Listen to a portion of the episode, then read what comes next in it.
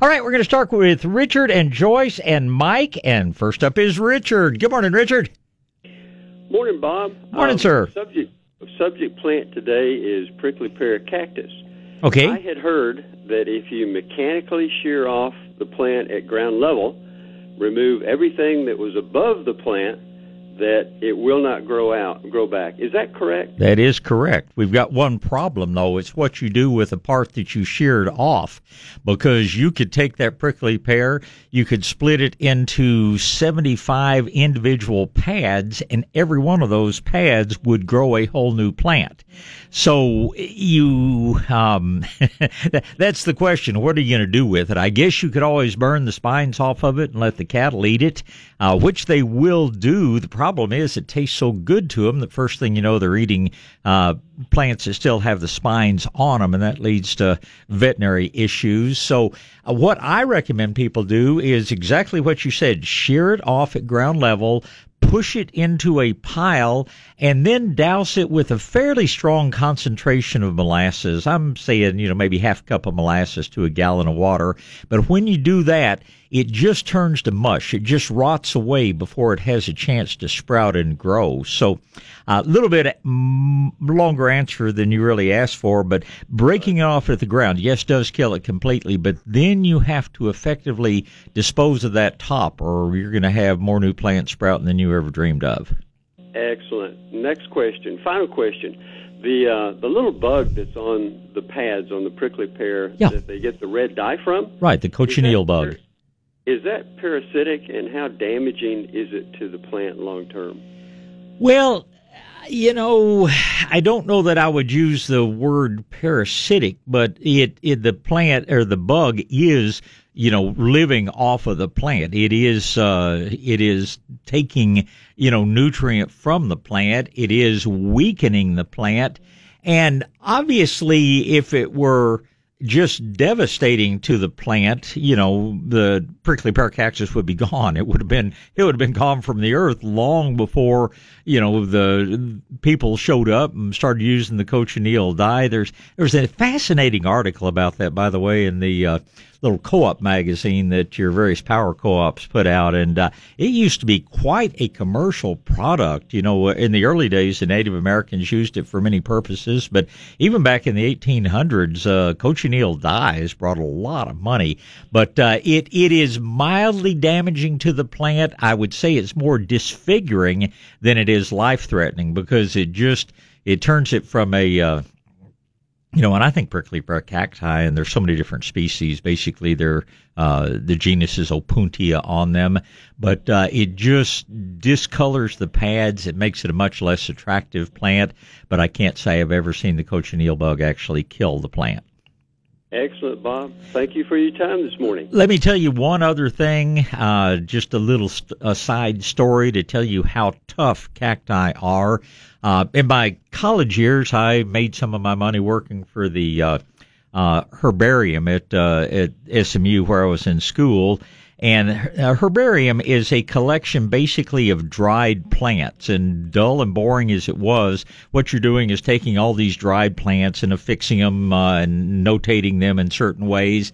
Well, cacti, in order to keep them from sprouting, you would have to take the pads of the prickly pear. You slice them in half with a very sharp fillet knife. You open them up. You take a spoon. You scrape all of the meat out of the inside of the pad, and then you pack it with salt and dehydrate it as much as you possibly can that way, and then you glue it to this herbarium specimen sheet, and you stick it in a closet, and some researcher maybe will look at it someday 10 years down the road. After preparing cacti this way, it was not unusual to go back a year later open up that closet where these sheets were stored, that pad had sprouted anyway, and there was this little bitty cactus plant kind of putting out these long little growths searching for light. And those things are just survivors.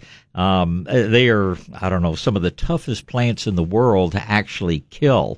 And so something like a cochineal bug may make them look ugly, but it's sure not going to kill them. And when you break them off the, from the ground and want to get rid of them, boy, be sure you treat them somehow to keep them from resprouting because they're going to do their very best to take take root and continue growing. I don't think I'll eliminate them. I just want to control them at this point. and that's the best thing to do because they do provide a lot of food for wildlife, to provide uh, great nectar and pollen for uh, a lot of the bees and, and other pollinators out there. They're not a bad thing. They're just some places we have too many of them.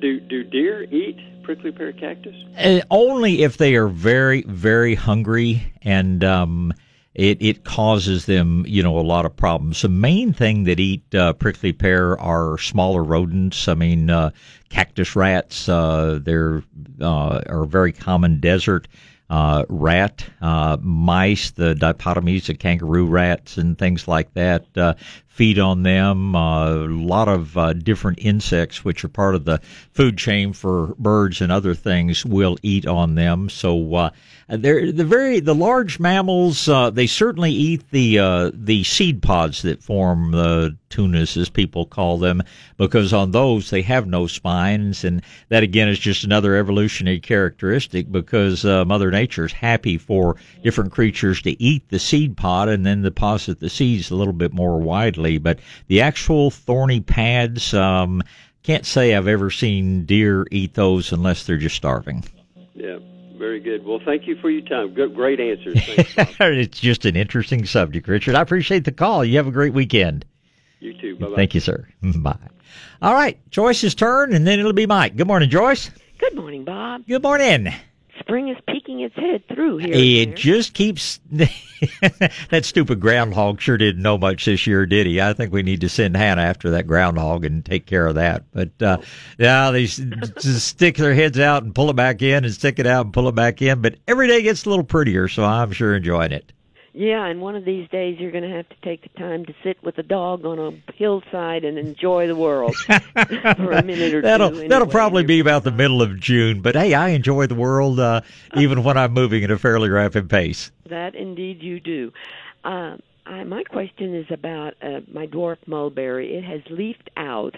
This is going on its third year. The first year I trimmed it back. The second year I didn't because I was I don't know how soon it will actually bloom or give me any fruit maybe. So mm-hmm. my question is I want to cut it back again. Would it have uh bloomed by now if it were going to this year? No, not necessarily. I oh, think okay. it, it'd be another month before you could say that it's really past its blooming potential. Okay. Okay, so I'm going to leave them alone then, and before I do any, because I want to make them more bush-like. Mm-hmm growing up. Okay, well that's not a problem at all. That was that was the question. Well, the thing about mulberries is that they are, you know, tough plants. They're so fast growing that that's one plant you can trim on almost any time through the spring and summer, and it's just going to sprout right back out and continue growing. So, uh, putting off your pruning for another four or five weeks uh, shouldn't really affect the plant all that much if you prune it afterwards. And I know you're not going to do major pruning; you're just shaping it a bit. So. Uh, uh, if you if it needed major pruning, I'd say do it now and sacrifice the fruit. But where you're just doing a little tidy up sort of thing, uh, you can do that pretty much any time through spring or summer, Joyce okay, well, I may go ahead and do the sacrifice because they're about two and a half to three feet tall, and I, they're almost a straight stick up. They're not doing mm-hmm. much in the way of branching, and I want them to branch. I want them to be more bush-like. So I'll, I'll make that decision. I get maybe I have two pots worth, so sure. maybe doing one and not the other. Well, and remember, all you really need to do is just nip that uh, that uh, apical bud on the top of the stem to get them to start branching. And remember that cutting them to force branching is only going to work if they are in brilliant sunlight. Uh, if they are in subdued light, then Yeah. all they're going to do is grow, sprout out one bud to the side, and continue that straight up Keep growth. going. Yeah, I know that that routine. so, Okay. so you know, nip them back a little bit if you like, but also be certain they're getting that full, full sun to encourage them to do the kind of branching you're looking for. I will do that. The other, the second question is years ago I had a pot of the little Bletilla orchids, and I thought I'd lost them that it had frozen. Anyway, I guess mm-hmm. I forgot about it, and pick, used that pot a couple of years ago and planted some garlic chives in it. Okay. Well, last year I noticed, and now it's it's doing better this year, that there are two little Bletillas coming up in the middle of my garlic chive. Very good. My question is, do I just leave it alone and encourage the, them to grow that way, or do I need to kind of start kind of pulling away or taking out some of the garlic chive? I don't want to uh, hurt the Bletillas. Well, little Bletillas are such interesting things. Um, at some point, you probably want to give them separate homes, but you certainly don't want to do it at this time of year when uh, the little orchids are just putting on their foliage and thinking about blooming for you. Rather than try to, uh, you know, separate them out, because you know garlic chives are a dime a dozen, and uh, Yeah. uh, and they're also fairly tough plants, and, and you'll have to do this very carefully. But I just be in there with my finest little. Uh, shears, and I'd just be clipping leaves off of the uh, garlic chives. I would be trying to pull them up or separate them or do anything that's going to mess up the root systems Right. of either plant. But just a little thinning out, making very sure where those shears are and that you're not cutting on your Bletillas. I would. Uh, yeah, I can do that. That it's not that thick. It- Yeah, it's, they're just thick, but not that bad. bring it up, you know, tabletop level or eye level or something like that, where you can put a good light on it. I mean, we're Right. we're doing a little surgery here. We're creating a little operating suite so that we can be sure the only things we're cutting out of the garlic chives. But uh, I would pretty much cut the garlic chives back to ground level and let the little Bletillas come up and bloom and do their thing. After that, as long as they're getting good light and you're fertilizing, then they can coexist just fine. But right now, early spring, I want to give those uh, Bletillas the advantage. Right. That's that was my thought. Well, I hadn't thought about cutting them back. That that's that will work. That will be a wonderful solution. So I thank you for that. And I wanted to tell you just one thing that was a big revelation to me. You probably knew it, but that was you have spoken a time or two or mentioned that you had an individual who loved growing radishes and grew a lot of them because they were so easy to grow, but he didn't like radishes. Right. I've sort of fallen into that group of, of in this respect.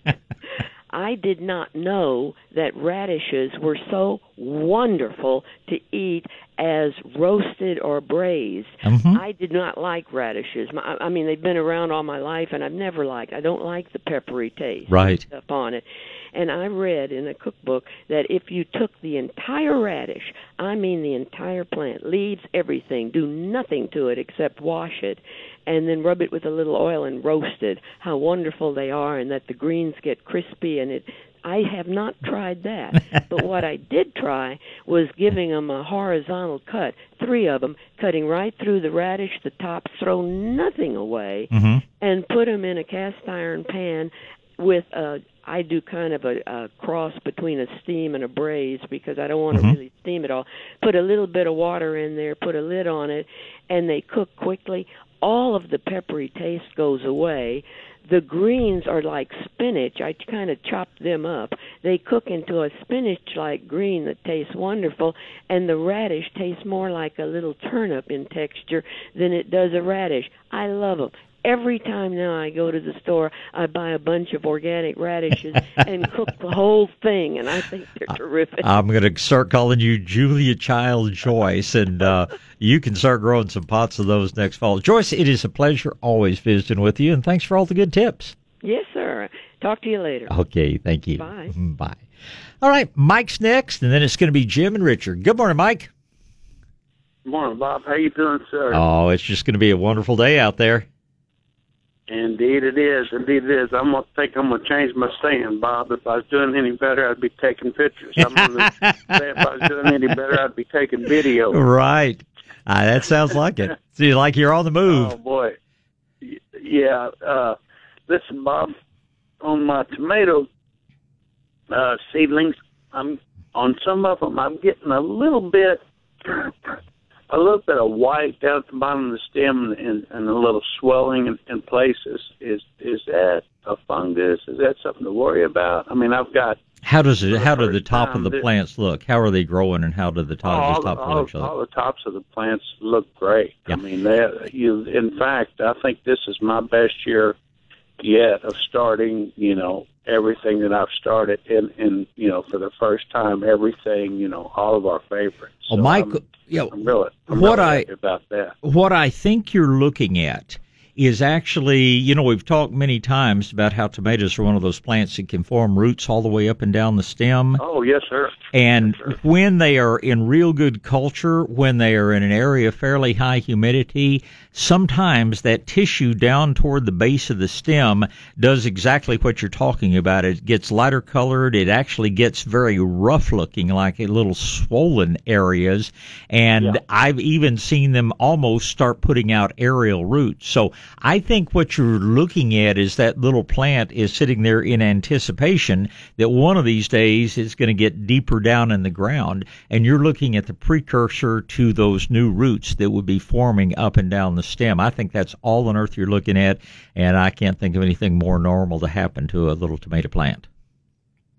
Yeah, okay, Bob. I just, you know, some of them were more pronounced, you know, Yeah, than others. and Some that's a great- it, you know, yeah. none, none of the, the lemon boys do. You know, you know, some, you know, it, it's odd, but uh, and then again, I started my lemon boy seed a little bit later. Sure. But, uh, No, I, I think Uh, that's perfectly normal and not a thing to be concerned about. And just a reminder that when they do go into bigger pots or go out in the garden, wherever you plan to grow them, it's just a little reminder to bury them a little deeper because that plant wants Oh, yes, to make an, an Yeah. increased root system. And that's all you're seeing is a little callus like tissue that uh, precedes the root formation. So I'm virtually certain that's all you're looking at. okay, good. Yeah, I'm, I'm, you know, I've got some that are near three feet tall. I'm just, I'm just waiting, Bob. it's, it's, you know, I, I, I've been, I've been tempted, you know, and I'm, I'm uh, you know, still working on getting my new area ready. These are both going in the old area. Uh, I noticed my my my supplier, Bob, or you know, my closest supplier. You know, I told you she carries a lot of organic Right. products. She's got uh, Nature's Guide, Mhm. uh, a lot of their products, and, and I see she's got some of their compost in the bag. She doesn't have any more of the any more, more ladybug? Stuff. Yeah. Yeah, the ladybug, but uh, uh, I've never used it, and I'm sure it's great. And and I make most of my own. Uh, do you do you carry that product? Um, eh, when we uh, we still have a good deal of the uh, ladybug product, but it Ladybug. is it is what we will replace ladybug with. Uh, uh, Right. is not a secret, but you know we don't talk about it a lot. We participated very closely with Nature's Guide. My business partner Roberta and I did to develop that product and develop the bag for it. So uh, I've been looking at that product for two years in uh, preparation to their actually getting it on the market. So I feel like it's an excellent product.